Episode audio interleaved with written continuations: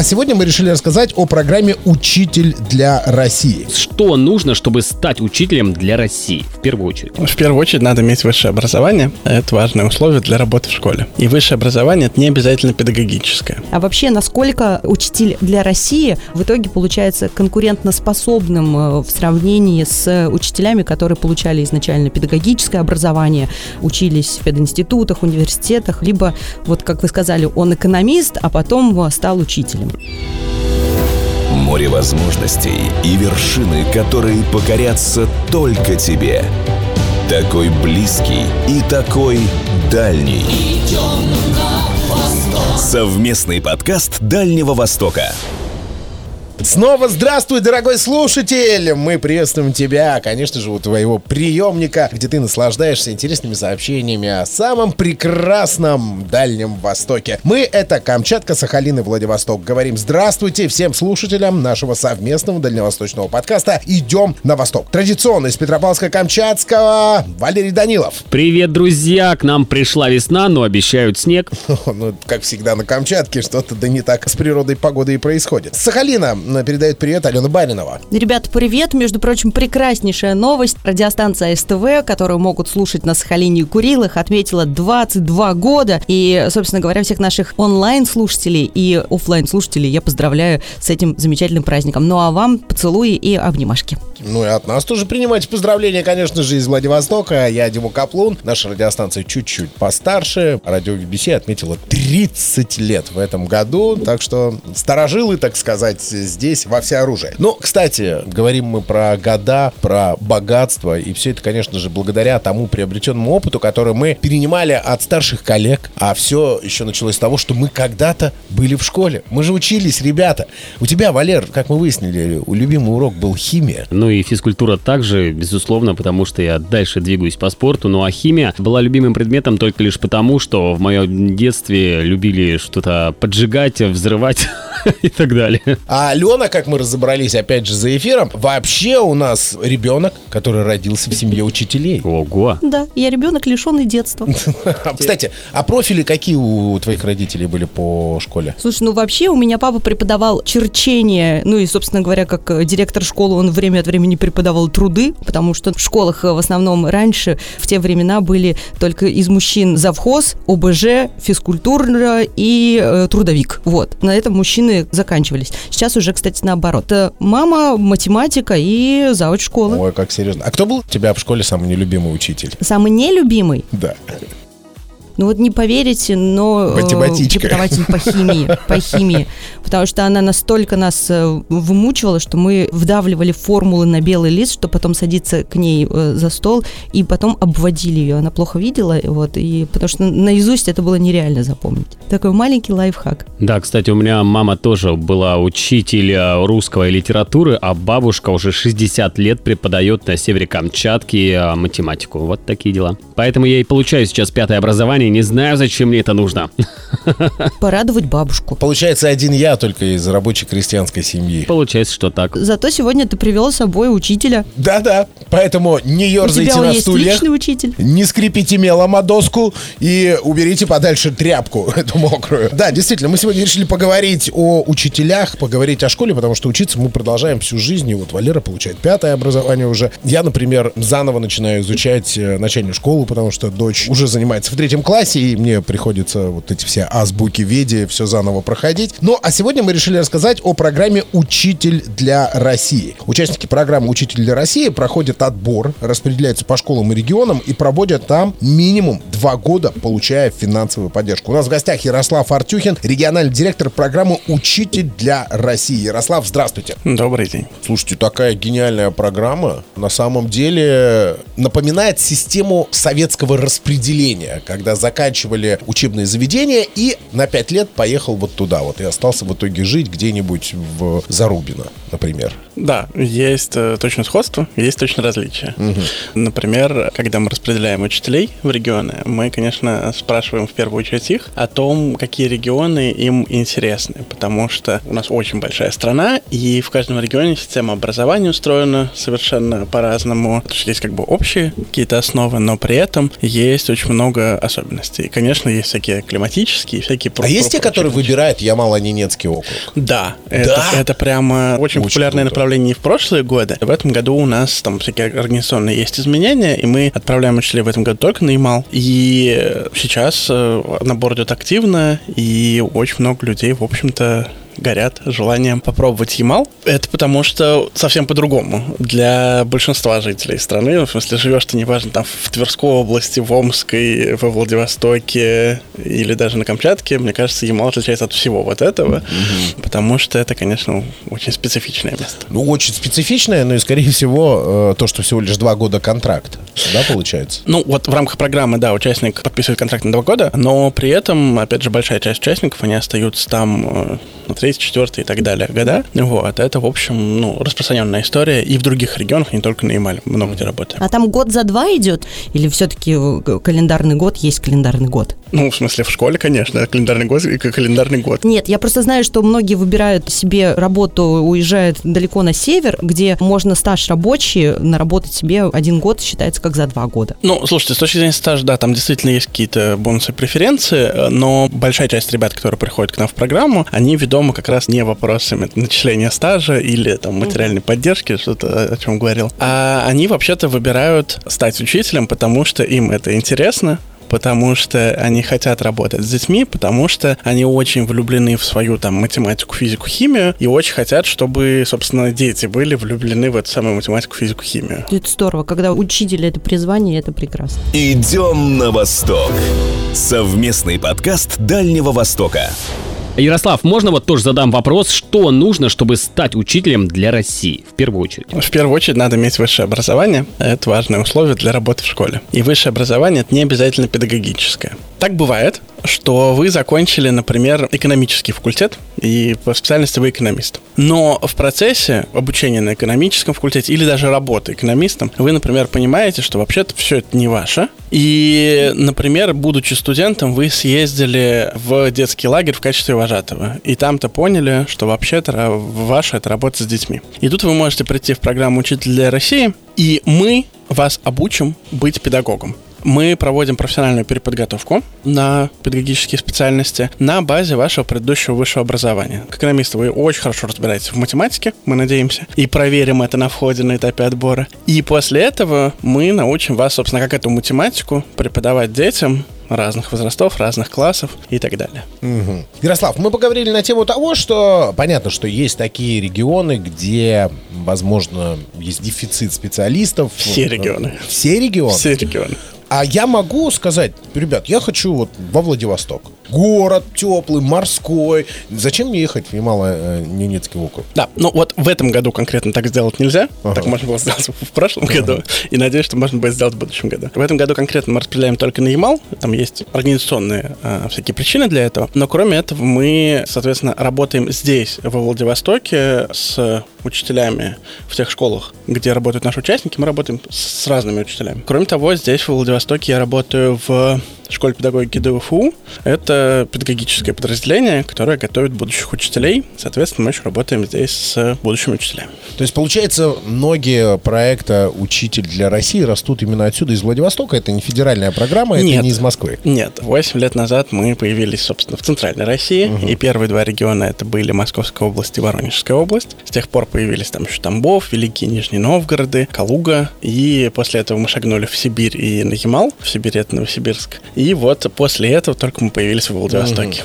Угу. А можно вопрос такого характера задать? Дело в том, что я здесь, как представитель Сахалина, могу с ответственностью заявить, что Сахалину тоже нужны новые люди, плюс э, высококвалифицированные специалисты. И я знаю, что каждый из педагогов, который приезжает на Дальний Восток, ну, по крайней мере, здесь у нас на Сахалине, получает по 2 миллиона рублей в качестве единовременной выплаты. Это, естественно, конкурс, в котором участвуют педагоги в возрасте, по-моему, до 45 лет, и они должны отработать э, на Сахалине хотя бы 5 лет. И этот проект называется э, по-моему... Земский учитель. Да-да-да, земский учитель.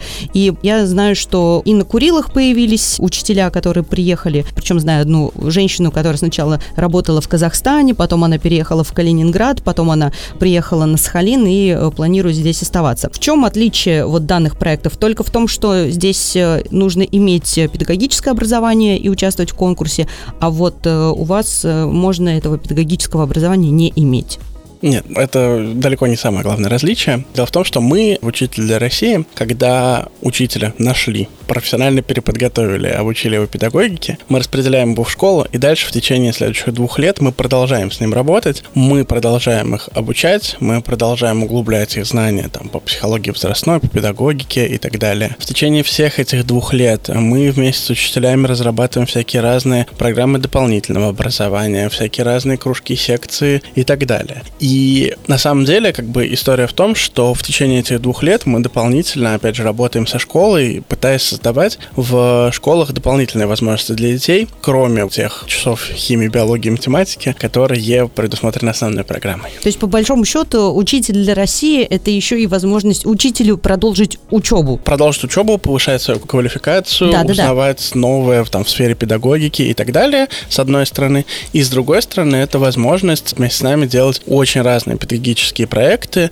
дополнительные. Мы для этого ищем всякие разные возможности, там и финансовые, и разных экспертов, которые могут поддержать учителя в этой работе. Слушай, на самом деле вообще очень здорово, да. Я просто очень сильно заинтересовалась. Хочу еще один такой момент уточнить. А вообще, насколько учитель для России в итоге получается конкурентоспособным э, в сравнении с учителями, которые получали изначально педагогическое образование, учились в пединститутах, университетах, либо, вот как вы сказали, он экономист, а потом стал учителем. Люблю этот вопрос, нам его часто задают, а как же вот вы так за там пару недель или месяцев готовите учителей так же, как их в педуниверситетах готовят там за 4 или 5 лет? Секрет в том, что мы работаем уже с людьми, у которых есть высшее образование по предмету, и мы учим их именно педагогике. Теперь про профессиональную конкурентность. Наши учителя уже в первый год становятся участниками всяких разных э, конкурсов, например, там молодой специалист, начинающий учитель и так далее, там в разных регионах они по-разному называются. И у нас есть участники второго года программы, например, которые становятся призерами своих региональных конкурсов «Учитель года».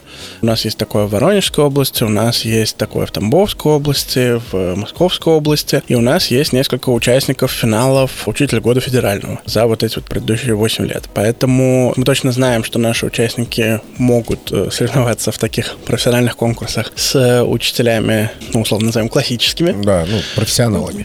Ну, наши тоже профессионалы. Вот тут я буду стоять на этом строго.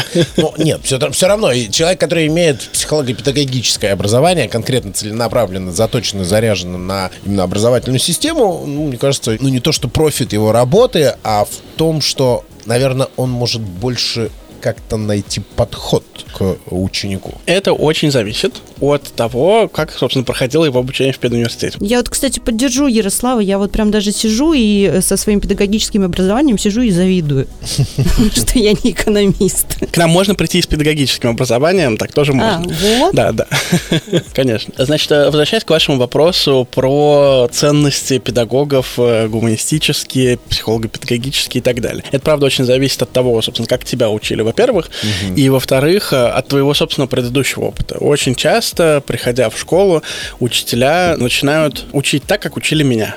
И мы знаем, что, опять же, такой школьный опыт, он был очень разным у разных людей. И мы, например, в процессе обучения наших э, ребят очень много времени уделяем как раз ценностным вопросам. Мы много проводим занятий в рамках гуманистической педагогики. Мы разбираем кучу тех самых сложных кейсов. Ну вот, например, представьте, что вы знаете, что у вас одного из учеников дома пьющий родитель, который будет его бить за двойку, Двойку. по вашему предмету.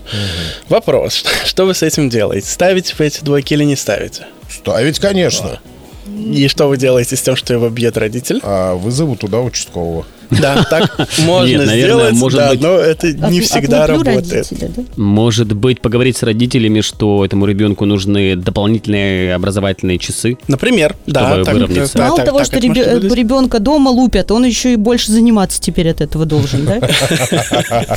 Вот, Справедливо. вот такой яркий пример такой вот образовательной э, задачки на ценности. Системы, да. Ну, вот с одной стороны, вы говорите о том, что его мало дома лупят, а теперь еще и заниматься больше, но здесь вопрос, конечно, воспринимает он ваше занятие занятия как наказание, или вы на своих занятиях создаете безопасную атмосферу, когда для ребенка это место, где ему комфортно находиться, где он как раз не чувствует себя в опасности, и где он получает удовольствие от процесса обучения, где он находится в ситуации, когда он э, в творческом поиске, и его при этом поддерживают. В этом смысле дополнительные занятия вполне могут быть для него очень хорошей альтернативой. Отлично. Идем на восток. Совместный подкаст Дальнего Востока. Ярослав, а можно задам вопрос? Я вот люблю задавать вопросы касательные денежной составляющей нашим гостям и так далее. Сколько вообще получают э, учителя по такой программе в Приморье и других регионах Дальнего Востока? Потому что мы всегда слышим, что учителей маленькая зарплата. Да, да, да, да. Ну, уже нет, уже нет. Это очень по-разному. Во-первых, в каждом регионе очень э, своя система оплаты труда. Для педагогов у нас нет каких-то единых тарифных сеток по стране. В каждом регионе учителя получают очень разные деньги. И это еще очень зависит, опять же, от опыта учителя, от того, сколько часов своего предмета он ведет, есть ли он классное руководство и так далее, и так далее, и так далее. Там есть очень много всего. Если говорить, например, про Владивосток, то здесь учитель вот молодой, который пришел или после университета, или там в рамках программы, но у него нет предыдущего педагогического стажа. Он пришел в школу, он будет э, работать, ну, чуть больше, чем на одну ставку, допустим, 24 урока в неделю, он будет получать где-то около 35 тысяч рублей. Угу. Плюс-минус. 24 в неделю? 24 урока в неделю, да. Но, соответственно, к этим урокам нужно подготовиться, после них нужно проверить тетрадки и так далее. То есть 24 часа это примерно 1,3 ставки, mm-hmm. если вот в ставках мерить. Соответственно, это, ну, как бы базовые деньги, которые получает учитель. Плюс есть дополнительные как раз истории. Например, если я классный руководитель, то там в зависимости от региона я буду получать 5, 7,5 или 10 тысяч рублей за классное руководство в качестве надбавки. Mm-hmm. Если я веду какие-то дополнительные кружки секции, соответственно, это тоже будет дополнительно оплачиваться. И так далее. То есть в этом смысле из тех педагогов, с кем я там работаю и общаюсь, можно иметь там зарплату где-то там до 50-60 тысяч рублей, но это достаточно большая нагрузка, потому что мы понимаем, что если только учебная у нас ставка там 1,3 или полторы ставки учебных, то это уже очень большая, особенно для начинающего педагога нагрузка, потому что для него, конечно, сама подготовка занятий занимает намного больше времени. Ярослав, еще такой вот э, тоже почти меркантильный вопрос, э, на самом деле практически по Булгакову, очень важный и квартирный. У нас э, на Сахалине те специалисты, которые участвуют в программе «Сельские учители», приезжают непосредственно в селах, им оплачивают арендное жилье. Причем жилье абсолютно неплохое. Как у вас с этим дела обстоят? Потому что я прекрасно понимаю, приехать на Ямал и потом самому искать себе, где же там прописаться и, и пожить, помогаете? Устроиться. Да, смотрите, ну у нас, естественно, нет никакого своего жилья, чтобы мы могли в него селить учителей. А то вы очень создаете впечатление доброго человека. Проходите, живите вот у меня, вот комната а, Я учитель, подселите меня. Вот, но история в том, что есть региональные выплаты и выплаты в рамках программ. Сейчас немножко про них расскажу на примере Владивостока тоже. Здесь э, молодой учитель в первый год своей работы в школе получает дополнительно 10 тысяч рублей как раз на аренду жилья. Но при этом понятно, что 10 тысяч рублей не покрывает покрывает аренду даже самой простой гостинки, где-то на окраине, и уж тем более чего-то более э, сложного. И мы поэтому в рамках программы «Учитель для России» мы доплачиваем 25 тысяч в течение вот этих вот двух лет, как раз для того, чтобы учителя, соответственно, могли снимать нормальную полноценную квартиру недалеко относительно от школ, и, соответственно, чтобы они могли покрывать какие-то вот свои как раз базовые расходы, которые связаны с переездом, потому что человек, который переезжает в другой регион, у него, естественно, расходы выше, чем человек, который живет здесь, в этом регионе. И это касается и аренды квартир, там, я не знаю, поездок, переездок и очень банальных каких-то вещей. Там, я не знаю, у меня что-то сломалось, мне нужен шуруповерт, я должен пойти купить шуруповерт, а не взять его, там, я не знаю, у родителей или друзей, которыми, ну, естественно, обрастают те, кто живут в э, своем регионе. Ярослав, вот а, мне интересно, с каких регионов прилетают на Дальний Восток и с какой целью вообще, и с какими, наверное, навыками и мыслями и ожиданиями? Вот так. Давайте про себя сначала расскажу. Я приехал во Владивосток да, в ноябре 2021 года. Как раз для того, чтобы здесь разворачивать программу «Учитель для России». Я родился в городе Ульяновск, это Средняя Волга, между Казанью и Самарой. После этого я учился в Москве и работал дальше в Тамбове, Великом Новгороде и Петербурге. После этого я приехал во Владивосток, чтобы работать. Это про меня. Учителя, которые приезжают в рамках нашей программы. Вот я про них могу рассказать. У нас есть ребята, которые приехали сюда из Татарстана, из Москвы, из Новосибирска, Якутии, Самары. То есть география наших участников, она очень широкая. И к нам, в общем-то, в программу каждый год там приходят люди, ну, из 50 регионов, причем, ну, это всегда разные какие-то регионы. Сказать, что едут только из Липецка, ну, uh-huh. так, такого нет, едут отовсюду. И почему, ну, ребята выбирали Дальний Восток? Потому что для них это правда, вот возможность пожить в совсем другом регионе, который отличается от их привычного, от Новосибирска, от Самары, от Москвы. Попробовать пожить очень далеко, в каком-то очень красивом месте. Природа Владивостока и вокруг Владивостока очень красиво. То есть такой получается определенный рабочий дауншифтинг. Да, да. Ну, э, не знаю, насколько там дауншифтинг или Нет, не дауншифтинг. бросил все и уехал, и стал вообще другим человеком, обнулился. За это получил море плюшек и море вообще в виде моря. Вот смотрите, если прям привести такой пример. Я из Москвы слушаю сейчас наш подкаст и понимаю, что есть возможность пройти обучение на Дальнем Востоке, но а, могу ли я остаться потом работать учителем в Москве? Мы не работаем со школами в Москве, ага. потому что вообще программа «Учитель для России». Мы учим педагогов, но мы учим их зачем? Мы учим их для того, чтобы они работали в школах с наиболее сложным социальным контекстом. Это школы, где очень невысокий уровень социально-экономических семей. Угу. Это школы, где очень большой дефицит педагогов. Это школы, где часто невысокие образовательные результаты. Но при этом сами школы хотят с этим что-то сделать, хотят развиваться, улучшать свое угу. качество работы. А Москва, у нее, правда, есть другие способы решать эти проблемы, кроме программы «Учитель России». Поэтому мы не работаем в Москве. А вот... Из Омска. Да, ну из Омска. Вы, естественно, проходите обучение в рамках программы и отправляетесь и в один из наших регионов. В самом Омске мы а, не... нельзя. Остаться. Да, но история в чем? Мы в течение двух лет продолжаем работать с учителями, продолжаем uh-huh. учить учителей и так далее. И организовать сеть поддержки по всей стране uh-huh. мы пока не можем, такого ресурса у нас нет. Мы работаем только вот в ограниченном количестве регионов. Но там, где мы работаем, соответственно, мы в течение двух лет продолжаем учить учителей, прорабатываем вместе с ними их образовательные программы. А, Ярослав, такой вопрос. А что нужно, чтобы такая программа появилась на, на Сахалине и, конечно же, на Камчатке? Расскажите, пожалуйста, и очень интересно. Мы будем очень рады, если это случится. Что для этого нужно? Если вдруг вы знаете людей, которым очень интересно образование в вашем регионе, это могут быть сотрудники вашего Министерства образования там, или городских управлений или что-то такое, или какие-то частные доноры-инвесторы, которые, например, э, вкладывают в образование в вашем регионе, строят какую-то свою школу или что-то подобное. Вы можете рассказать им о программе «Учитель для России», показать им ссылку на наш сайт учитель.ру и и в этот момент э, люди напишут нам, и мы начнем с ними обсуждать как раз, как можно сделать э, так, чтобы это появилось в регионе. Мы точно должны договориться с региональным министерством об этом, потому что, ну, конечно, хочется, чтобы все люди знали о том, что вот программа такая есть, э, как нам помогли, с одной стороны, на старте, с другой стороны, точно знали, что вот мы есть в этих школах и были готовы к тому, что мы будем с этими школами работать. Это не так просто бывает, соответственно, но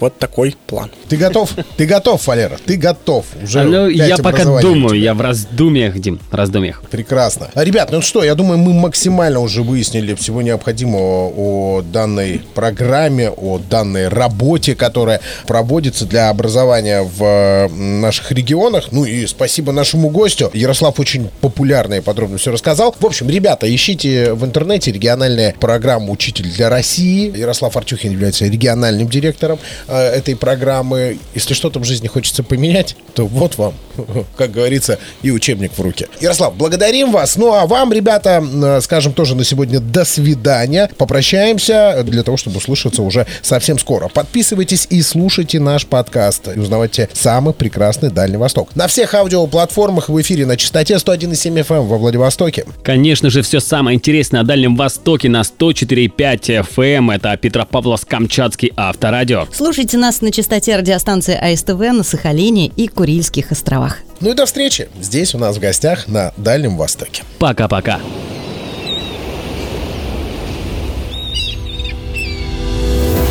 Море возможностей и вершины, которые покорятся только тебе. Такой близкий и такой дальний. Идем на восток.